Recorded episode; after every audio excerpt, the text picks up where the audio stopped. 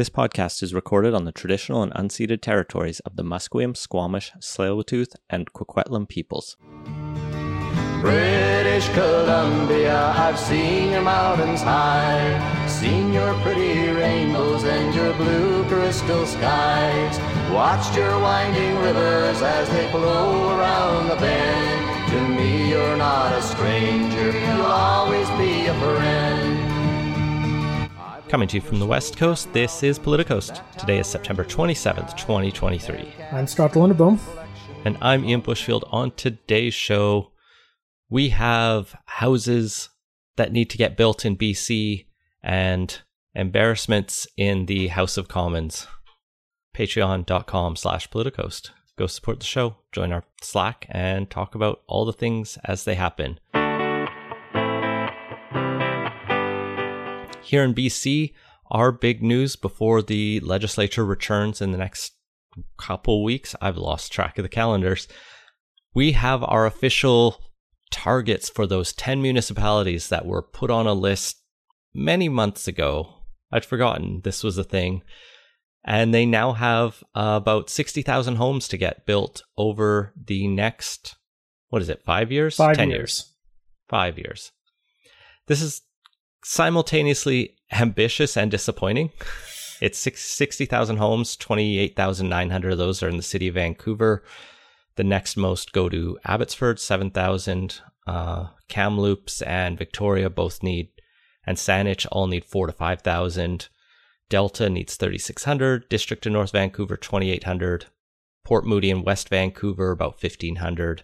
And Oak Bay needs 664. They should have really given them two more houses just for funny numbers. Yeah, so like you said, this steps up above current production a, little bit. Um, so in that sense, it is somewhat ambitious, but uh, where it really falls flat is compared to what the actual need is for new housing. So we, a couple weeks ago, we talked about how CMHC had updated their uh, supply gap estimate. Uh, this one they projected out to 2030, uh, and the high level takeaway from that is country needs three and a half million homes above baseline uh, production uh, projected forward. Uh, BC's share of that is 610,000 above the current projected business as usual case for a total of 930,000 homes over the next uh, seven years. You break that out kind of into a yearly basis and spread that out over these 10 cities that account for about uh, 28% of the province. Uh, that implies we should be building about uh, 37,000 or 37,600 homes per year across these 10. So basically two years worth of these housing targets uh, instead of over five years. So it is just nowhere near what we actually need in terms Even of the even the province's own press release admits this is 75% of what it has deemed the housing need for each of these municipalities. And it reminds me a lot of when the Clean BC plan was released and they were like, this is going to get us like two thirds or 75% of the way to what we need to get emissions down by to keep the climate under two degrees warming or whatever they set out. And it's like, that's, that's a start. Where's the rest? Yeah, and unlike dealing with climate change and decarbonization, which is a very tough technical problem, uh, and yeah, you can put a lot of work in and still not get all the way there. We're talking about, you know, some concrete and lumber and whatnot and being built. Yeah, it's not easy to build uh, 37,000 homes a year takes a lot of work, but it's not exactly rocket science. There's no new technologies that need to be rolled out or anything. It's just doing what we're doing, but more so. And in that respect, there's no real excuse to just go, eh, we're only going to go part way. Like, if you're planning to not hit the actual needs, you are planning to fail. And this is a plan to fail by the BC government, which is really disappointing because over the past year and a bit, they've actually seemed like they were moving forward in some good ways that were actually going to yield real results. And this is just a pretty hollow, disappointing, and lackluster attempt at it. Building that many homes would have been hard, but if you don't even try to do it, you're guaranteed not to get there, and this is a plan not to get there. One of the challenges I've been having staring at these numbers is the province is talking about net new units. And I think that's a very reasonable unit to use or measure, which is the number of homes that exist and people can move in that have been built minus the ones that got destroyed. So this is an additional essentially 30,000 homes in the city of Vancouver over the next five years versus sometimes we see, for example, Justin McElroy, and I don't want to pick on him, but he tweeted out a chart showing housing starts in the last five years versus these net new unit requirements. And it's like, oh, look, Vancouver had 28,000 housing starts in the last five years, which is basically the same as what they're being told to do. But if you don't discount those ones that are being demolished, and I haven't seen good numbers. I found one StatsCan report from uh, June of this year that says on an unadjusted current basis, there were permits issued for the de- demolition of about 12,000 units nationwide in 2022. And that compares with the permits uh, issued for the creation of 23,000 units through conversions.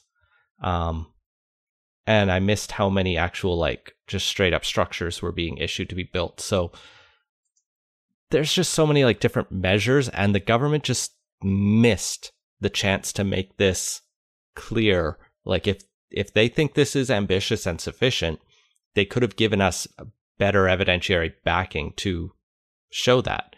Like they talked about the metrics and the indices that they use to create these numbers, but we don't have the raw math that went in.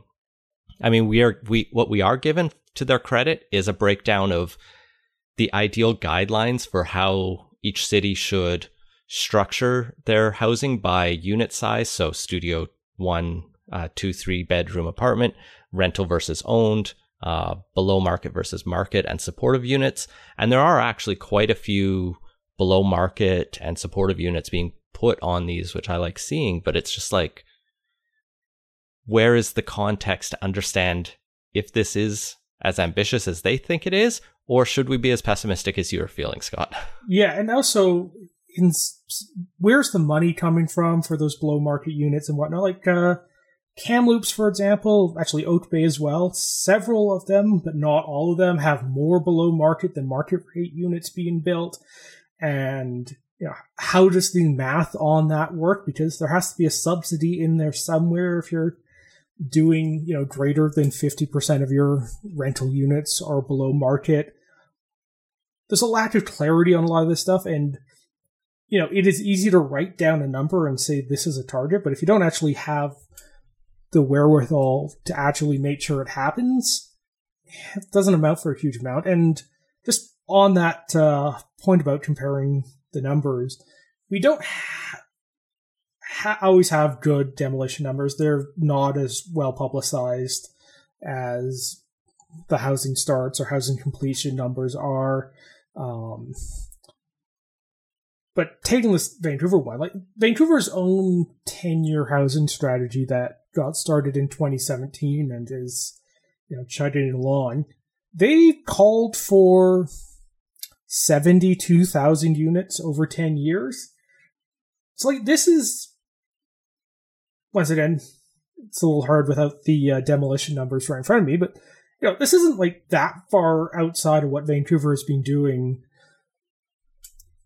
for the past six years.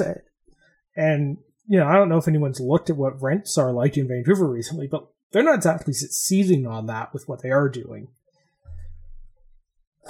Oh, I did actually find the demolition versus total new structures number in this StatsCan report, and it's about 9% of the units that are for, you know, for 250,000 dwellings that were issued permits to be built in 2022, about 9%, 22,900 were, were conversions. issued issued yeah. And then it's such a mess, right? A lot of things are getting 10% are getting knocked down. So, I don't think that's quite you know, right, bump the bump these up, bump these up by 10% and that's like the real how much they need to build. that might essence. actually be a bit of an underestimate on the, the demolitions as a percentage.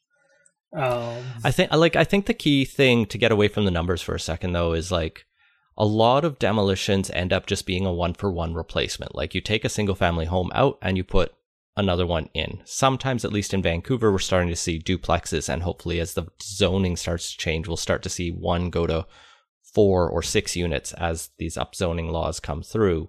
But that's where we need to you know ensure that we're not doing a single family home for a single family home, but we're actually increasing the number of units when we take one out and ideally doing it on a much bigger scale than just like two to one or three to one. in fact, I think it might have been back around, I want to say 2019 or so.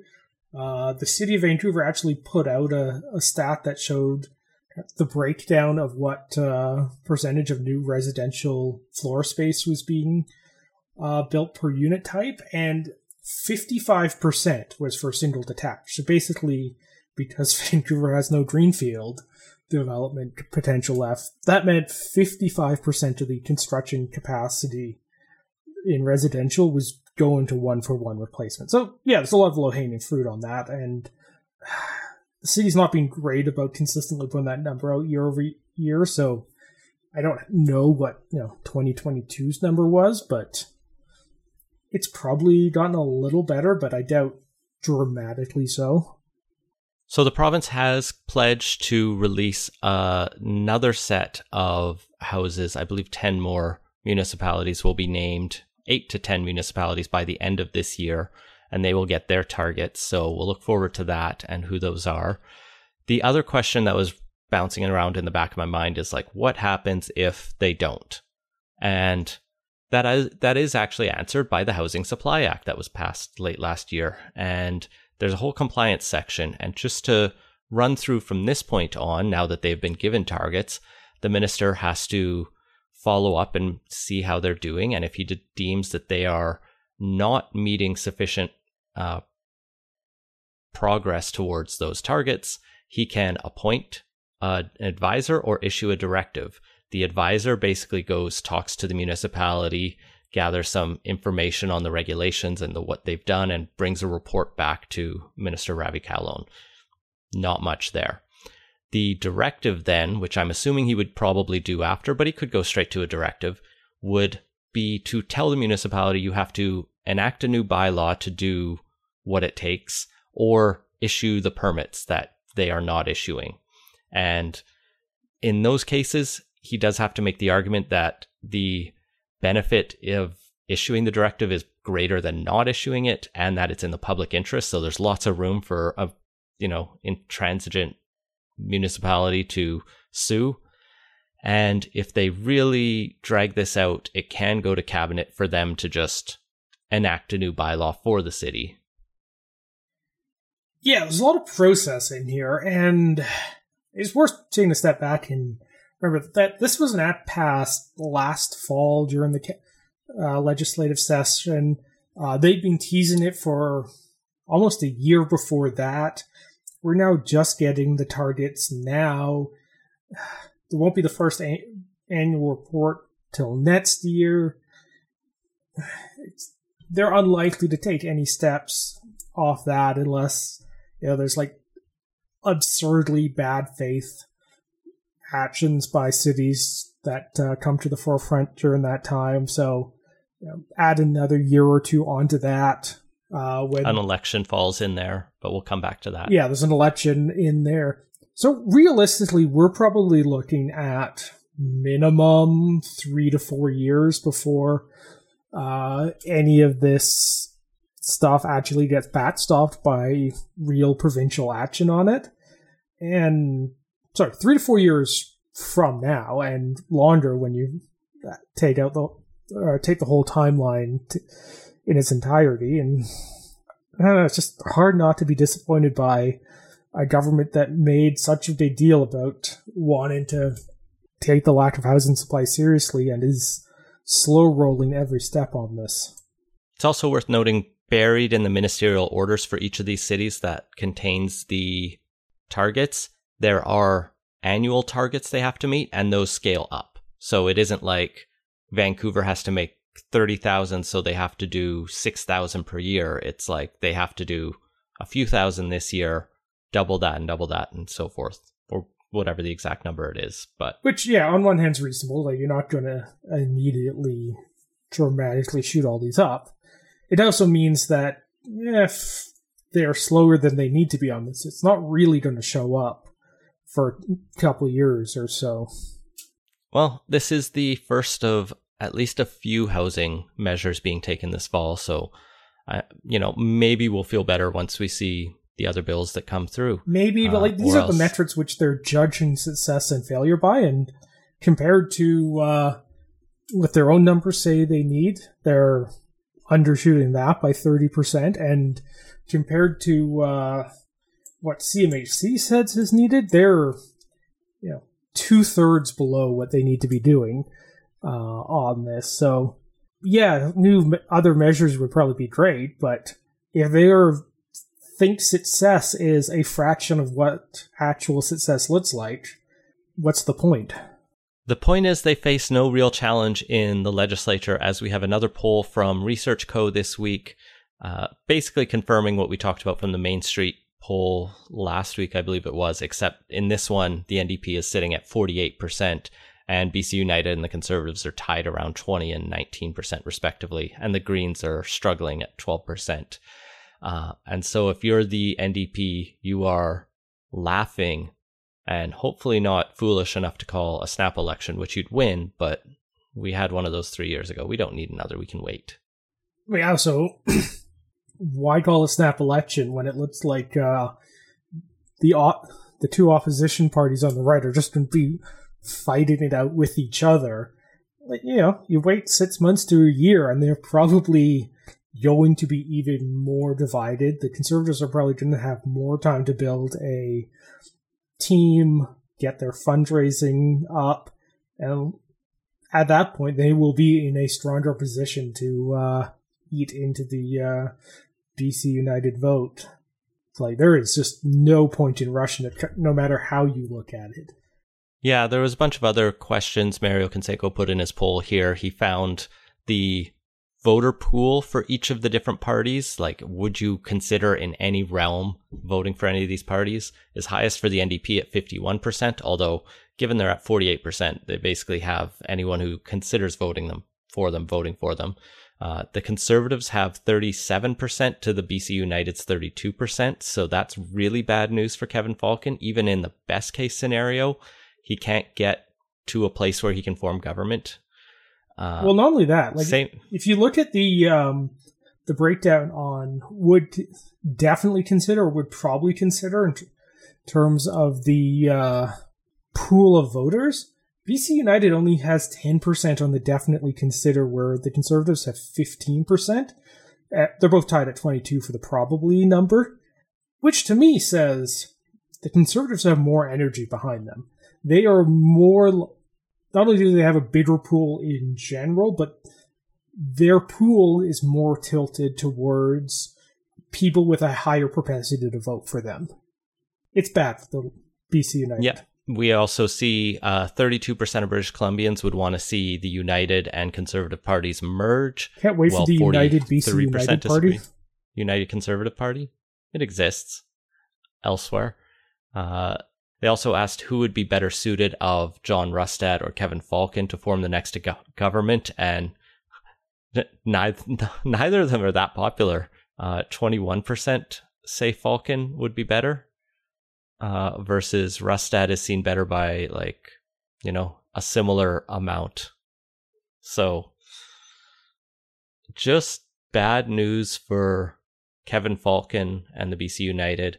It's it's good news for John Rustad and the BC Conservatives in that they are rising. They are not in a realm where they can do anything serious, but they are hurting their main rival right now. So that's that's a win for them. Yeah. One is up, one is down. They they have two seats, and if they can have more than two seats after the next election, things are looking up for them, which uh, is probably going to be the case if things keep going the way they are. Finally, provincially, we have one final story from David Eby, who told CBC News this week that uh, he is expecting the federal government to introduce changes to the Spy Acts, the CSIS Act, so that in the future, CSIS agents can actually tell him useful things beyond just what is reported in the news and public realm. Yeah, so uh, I think we mentioned this when we were talking about the whole India thing last week that David Eby got a briefing from CSIS. Uh, turns out that uh, the briefing he got is what they call an open source briefing, which basically means this is what is publicly available. So it's you know what David Eby probably had read in the paper bef- the morning before the briefing. Which, you know, not great. Yeah, I'm sure the people at CSIS are you know decent at like collecting that all and, and synthesizing it into something, but it's not exactly uh, using the full resources of the agency to uh, inform the premier of the third largest province of important things happening in his province, particularly when it comes to the uh, safety and security of people, critical infrastructure, and whatnot within the province. So we'll see what changes come to the CSIS Act in the coming months as Parliament moves mean, honestly, it's like to hopefully do something substantive. It is also just like long overdue for an update. Like substantively, a lot of that stuff is still rooted in I think like the nineteen, I want to say nineteen eighties. Um, and made you know a few updates in the two thousands, uh, post 9-11, but you know, the the structure was Cold War remnant that's gotten periodic uh, tweets, and it uh, could probably use a significant overhaul for the uh, the mid 21st century. Well, the one thing that might get in the federal government's way of actually passing new laws is that um, Parliament's been a shit show. That's a understatement. What a so, fucking mess. Let's let's start on Friday. Everyone's going to know most of the stories, but there's a few key things I want to kind of pick up as we go through the timeline. Friday, I think it's morning, uh, Zelensky, president of Ukraine, as everyone knows, gives an address to the House of Commons. Following that, Speaker of the House, Anthony Rota, recognizes one of the constituents from his constituency and recognizes him as a Canadian hero, a Ukrainian hero, and someone who fought against the Russians in the Second World War, is how I think he put it, which, if you know your history, should tell you something. It should be a clue. Nevertheless, people were in a, you know, in a cheering mood because they wanted to cheer our ally Ukraine. And so everyone stood and applauded this guy who, as was quickly well, it wasn't even quickly pointed out, as was pointed out over the two, couple days. It broke over the weekend, and it wasn't even in like one of the major media like yeah. So the way it got pulled out is Associated Press had the guy's name, Yaroslav Hunka, in a caption of its story, I think on Saturday. And then a few people, I know leftist Twitter kind of picked up on it quickly, and I think some of the far right also picked up on it, pointing out that he was a member of the Waffen SS 14th Division, which is the Nazi formation in a volunteer group in Ukraine of Ukrainian soldiers that was formed to fight uh, against the Bolsheviks and against Russia, but they also allegedly did some war crimes in Poland and, you know, pledged allegiance to Hitler. Um, Ukraine has largely disowned this part of its independence tradition, noting that like these people were involved in independence, but we don't like them after the Associated Press story broke, it was, I think, picked up by Forward, a Jewish magazine, and then B'nai B'rith and uh, the Friends of the Simon Wiesenthal Center to Jewish advocacy groups that are actually generally somewhat conservative or centrist to center right, depending on time of the day.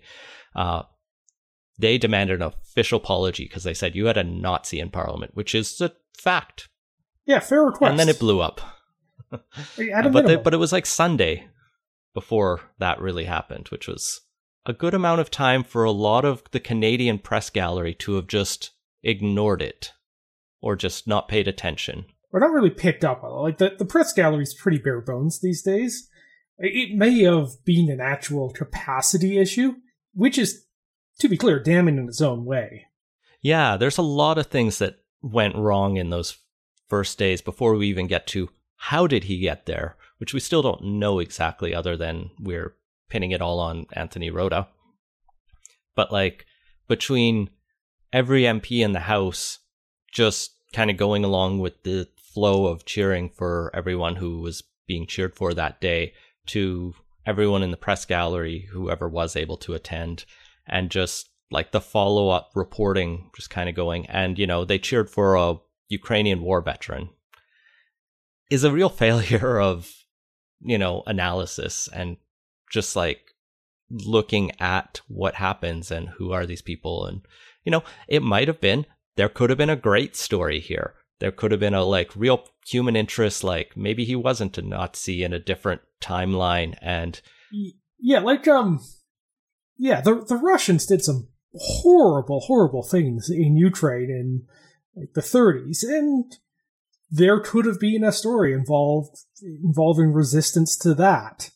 That's not the case here, but you know, nobody actually bothered doing the work to find out. And so we move forward, we get statements of regret for the incident happening from Rota, from the NDP, from the bloc, I believe. The bloc called for Rota to resign. I didn't look at their full statement. Um, the conservatives said this was a shameful incident that Trudeau is personally responsible for. And, you know, we can come back to Poilievre's statement, although I don't think I ever saw Poilievre express um, sorrow that he stood and applauded.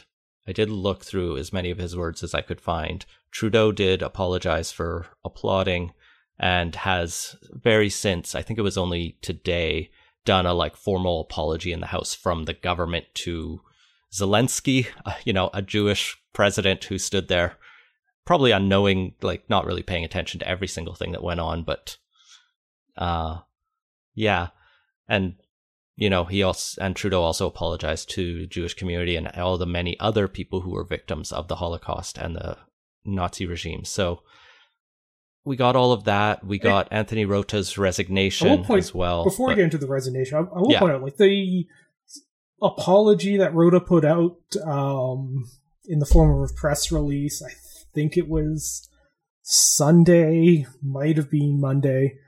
Was fairly bare bones. Like it alluded to the event, but didn't actually say this is what happened and I'm sorry uh, for it. And it also did the thing that has become all too common of I take responsibility with a period rather than a comma and therefore in it. So if we had left there, it would have just been a vague responsibility with no follow on action. It's a half apology, right? We have the not apology, the I'm sorry you're offended thing. Thankfully, no one did it's that. But, one step but we beyond. have like the, I'm sorry this yeah. unfortunate incident happened unfortunately, it may yeah. not be the word for word, but it was that vibe rather than I am sorry I invited. Yeah, there's like a level of there's like a process to a good apology that includes, you know, recognizing what was done wrong, saying the words "I'm sorry" or some clear variation of that, uh, setting up a path to how to, you will make amends for that and what you're going to do to prevent this from happening in the future. And he got like the second thing in there because we all we know is like there was an oversight by his part or his office's part in fully vetting or looking into this guy. And the official story is Anthony Rota recognized, you know, he was a constituent who was, you know, active in the Ukrainian Canadian community in Ontario, North Bay, Ontario. And therefore, as, as a member of the House, he used his ability and his authority to bring a guest into the house and recognize him. This is something every member of parliament can do, and it's independent of their party status or what the prime minister wants.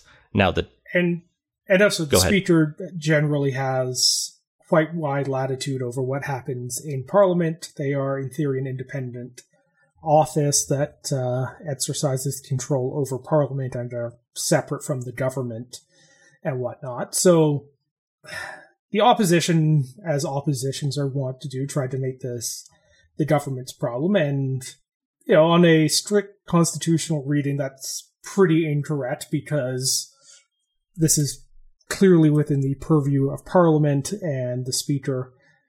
That said, there is more to how things work than just what the text of the Constitution says, and this is a government that is extremely centrally managed.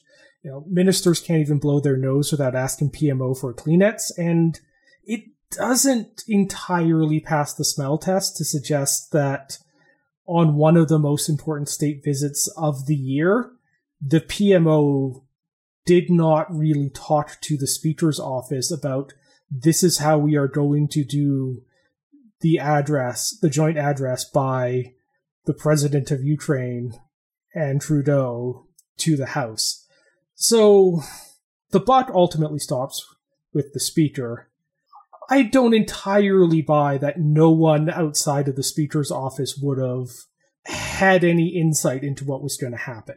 Yeah, that's my read on it too. Like I can kind of believe Rota's story in for the you know procedural history, the constitutional reasons you mentioned, but I can also very much see that like this is not your usual introduction of a guest.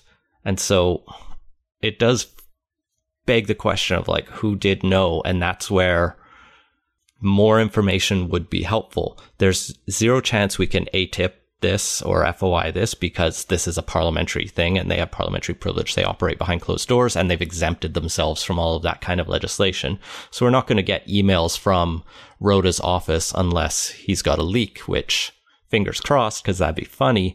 Uh, and this government's not known for keeping secrets very well these days.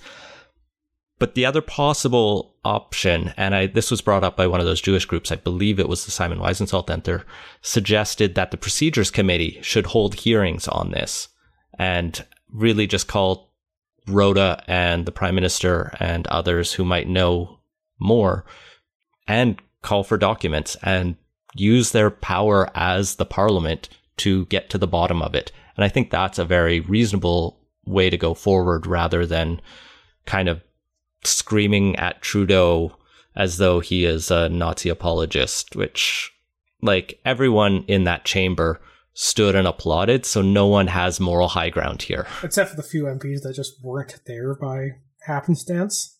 Yeah. True, although I think they might have clapped too, based on the mood of the day. The other thing that's been called for the release of and is part of a report that was done from a commission in the 1980s, 1986, the Deschênes Commission, which was done under Brian Mulroney. And this is a fun bit of Canadian history where we called a royal commission. Actually, I don't think it was a royal commission. We called a commission, a public inquiry effectively into why we have so many war criminals living in our country. Um, and they tried to quantify the number and they came up with a number like 2,000 ex Nazis were living in Canada.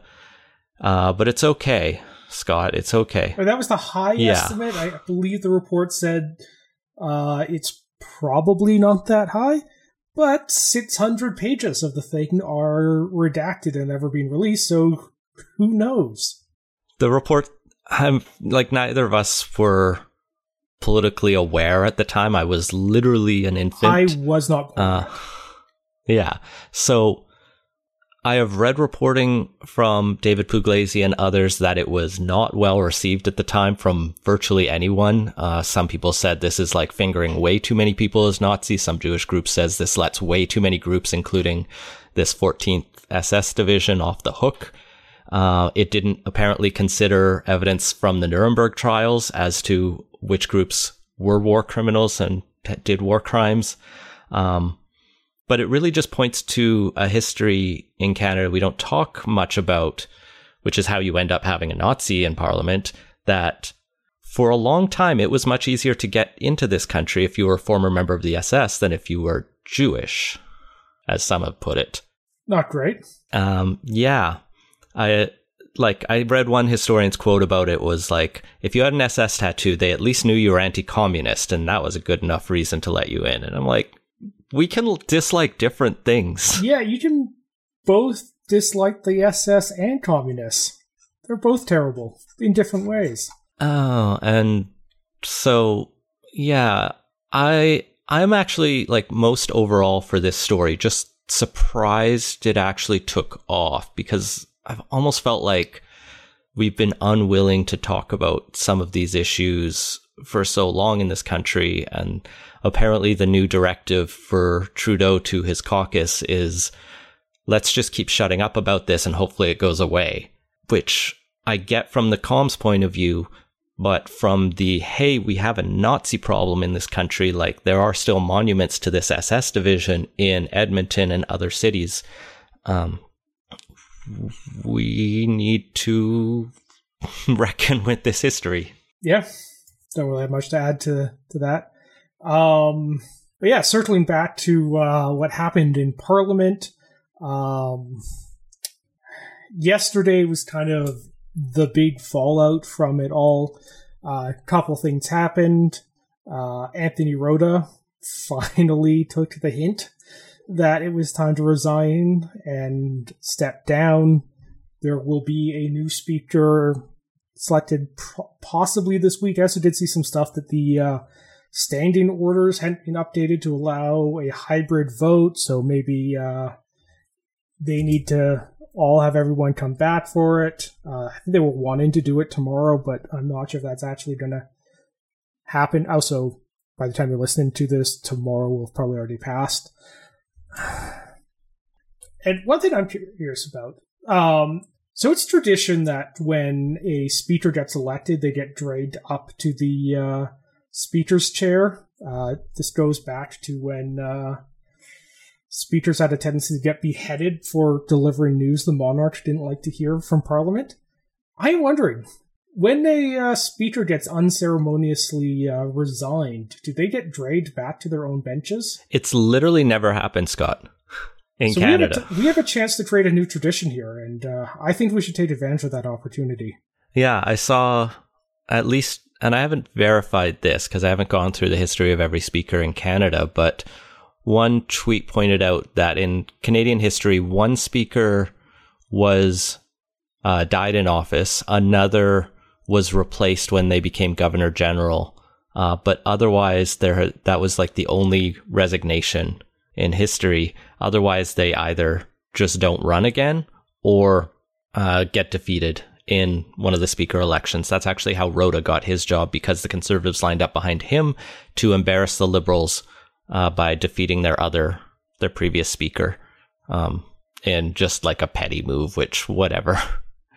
um, but yeah, speakers generally do a really good job in this country at not being the news and not being the story, but instead just effectively chairing the meetings as they're supposed to.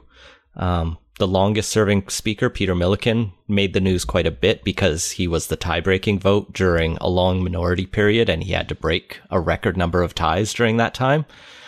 Uh, but yeah, what a inglorious end to Anthony Rota's career as Speaker of the House. Indeed. Uh, and yeah, the only other thing from Tuesday I would mention is that uh, there's also some debate over how exactly Parliament should uh, respond to it. Uh, Karina Gould, the Liberal uh, House leader, put forward a motion to uh, basically delete all the records that this ever happened from Hansard. Uh, that required unanimous consent and got voted down, which was the right call on that. Like, you shouldn't hide what happened.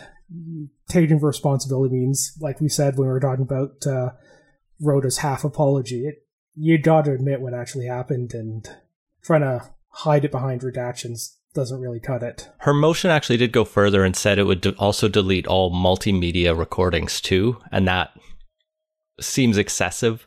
Um, yeah, so I, like there, I, there is. I don't think she cleared that with everyone ahead of time in her caucus because on the video behind her, after she says multimedia, you could see Melanie Joly kind of have a what the hell look on her face and do like a gesture to that effect.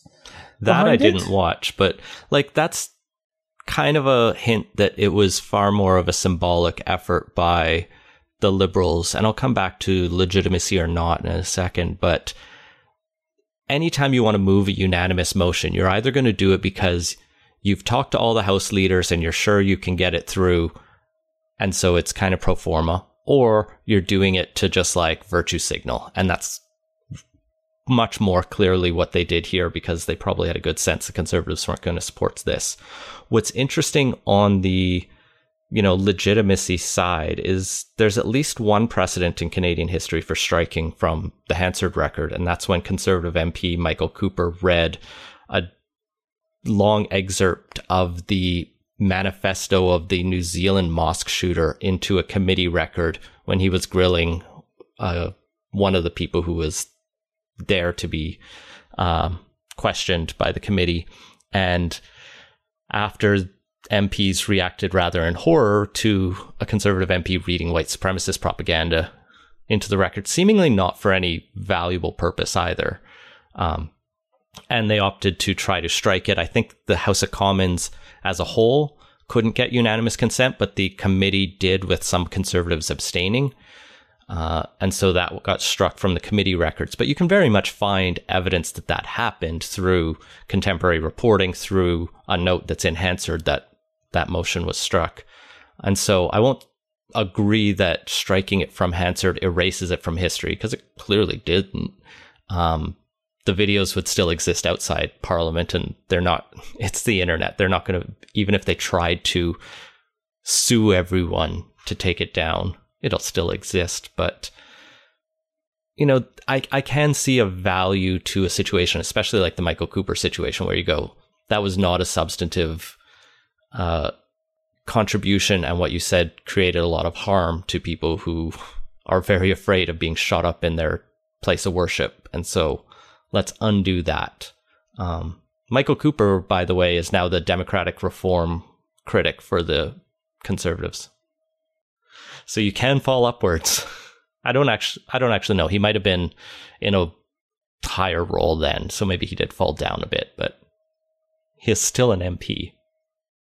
Yeah, I mean, ultimately, the way I see it is that Hansard has the purpose of recording what happened in the House of Commons. It's the official record. It is, you know, our parliament saying this is what we said, this is what happened, and that's its primary goal. It's not there to report what we want, wish had been said. It's not there to affirm our values. It's there to be the record, and that record really should not be altered uh, outside of extraordinary circumstances. And this is bad, but it is not the uh, situation that cannot be rectified by other means.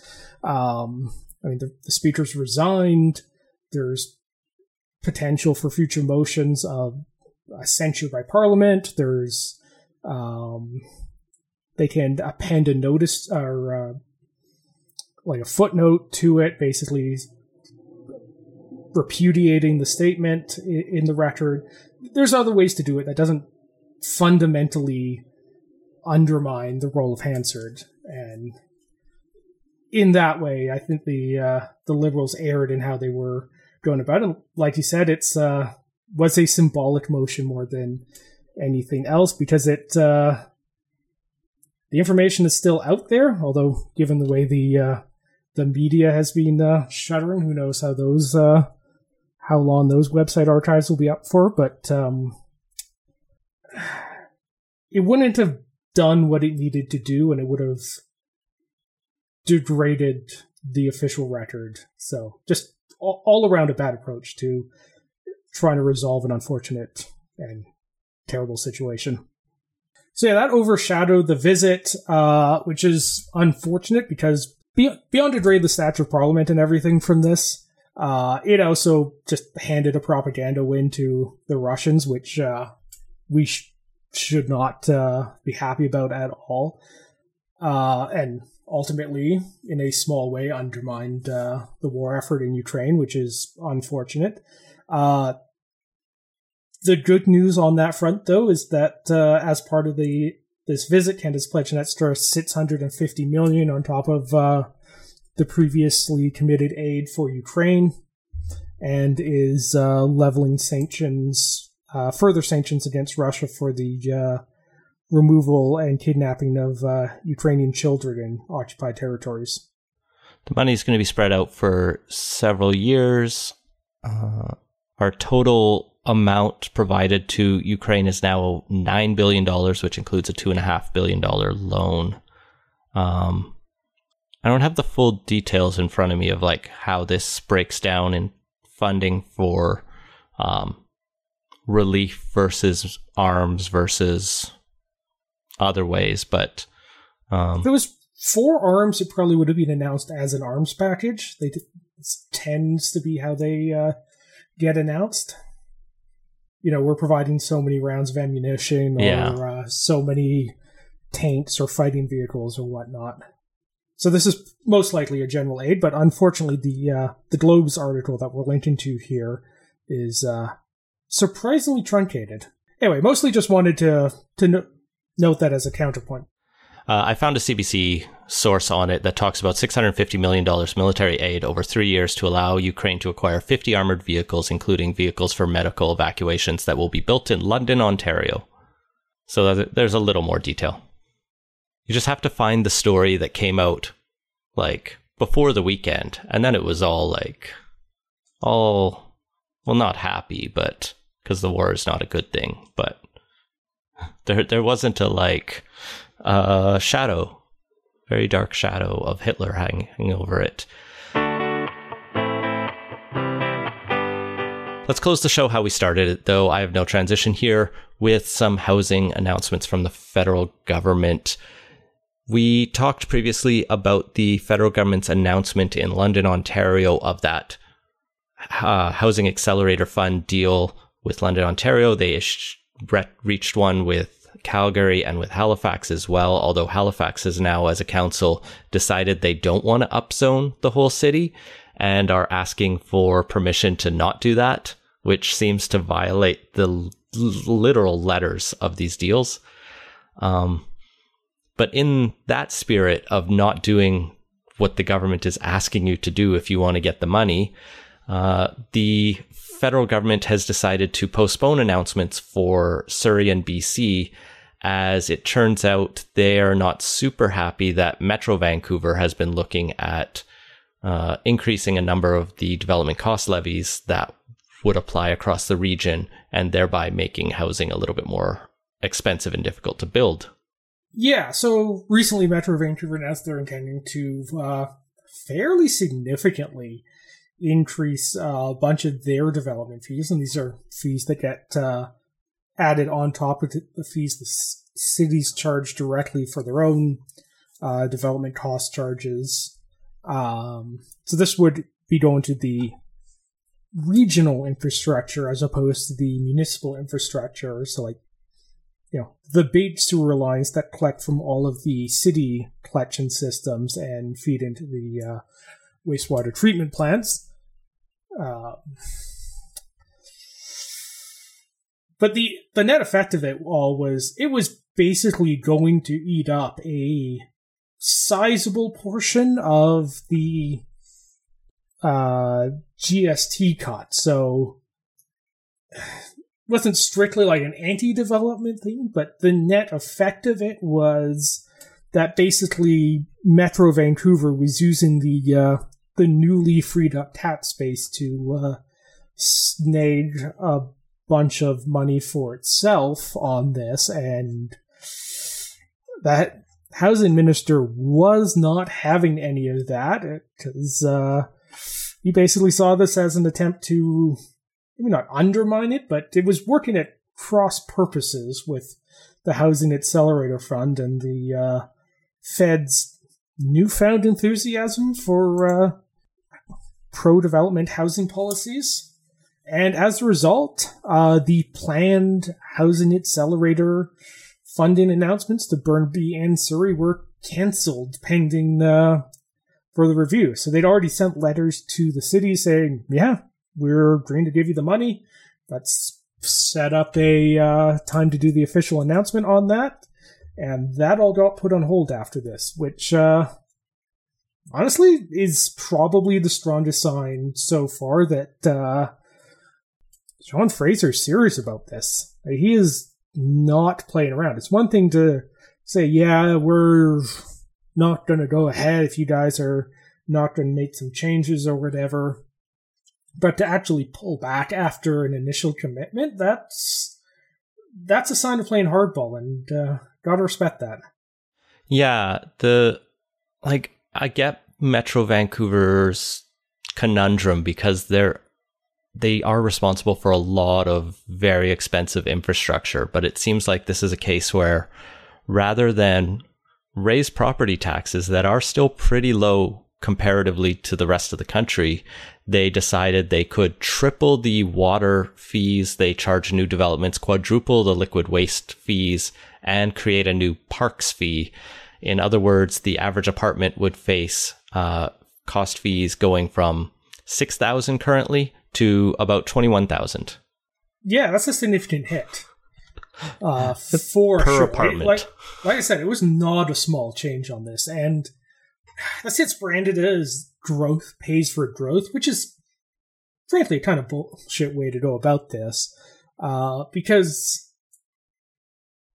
these this is infrastructure that everyone uses. That whether or not the house you buy is new or old, you still need a sewer connected to it, and that still requires capital costs to build. There's ongoing uh, maintenance costs on all of that, and rather than charging it up front and basically putting it on the backs of new home buyers or new renters, really it should be spread across the lifetime of the unit in the form of property taxes on that unit. But, uh, you know, there are not that many developers in uh, the city compared to the number of property owners more generally, so uh, they tend to get outvoted on this, and the uh, the new residents, uh, well, they don't get a vote at all because they are not living there yet.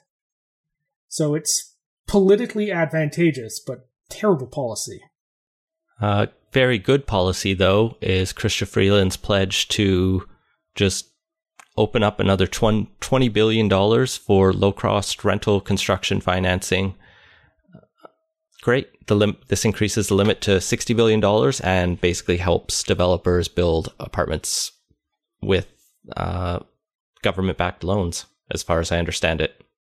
Yeah, and- good. I mean, there's a delta between what uh, the feds can borrow at and what um, nonprofits in the private sector can borrow at. So take advantage of that. Use the subsidy from there. And like the true subsidy isn't the 20 billion. It's the uh, difference in the uh, interest rate between the two, what the feds are charging. Um, yeah, what people can borrow from the feds on this and what the feds actually pay uh, compared to what that the uh, market rate prices are for uh, the interest on there. So good on them. it's, if anything, more sustainable than the high $20 billion number figures because presumably these are subsequent loans that get loaned out, and that's now an asset on the Fed's books. I got nothing else. All right. It's. Well, I, I will just note this. It's weird that, uh, like a month ago, if you were to ask me to like assess where the province and the feds were on housing, I would uh, say the province is making all the right signs. They're moving in the right direction. This is when they finally rolled out their stuff. It's going to be great, and the feds are asleep at the switch, and the housing minister is useless. And now that has like flipped on its head with uh, what got announced this week between the two, and like we, it's weird. I won't say it's good because BC's disappointed me completely on this, but uh, yeah, Sean Fraser might be the the go-to housing minister, and did not see that coming. You know, I just look forward to the housing arms race happening between BC and Ottawa if we can really pitch it up that way. I'm not totally down on this week's announcement, but it could have been everything could always be better. Even the like even the announcements with Surrey and Burnaby, right? They were just like what you've done so far is great, here's money. And like I get there's a political angle to that, of why you would want to just applaud some of the good actions that they've both taken, and they both have to an extent, but they're still insufficient. So let let's get some houses built, whatever it takes. Just do it. And that has been Playtoast. Find links to everything we talked about at playtoast.ca. Support the show and get access to our Slack channel at patreon.com slash playtoast. Our intro music credit is Beautiful British Columbia by Serge Plotnikoff. Playtoast is a production of de Lange Boom Media, and editing services are provided by CHLY 101.7 FM in Nanaimo. Thanks for listening.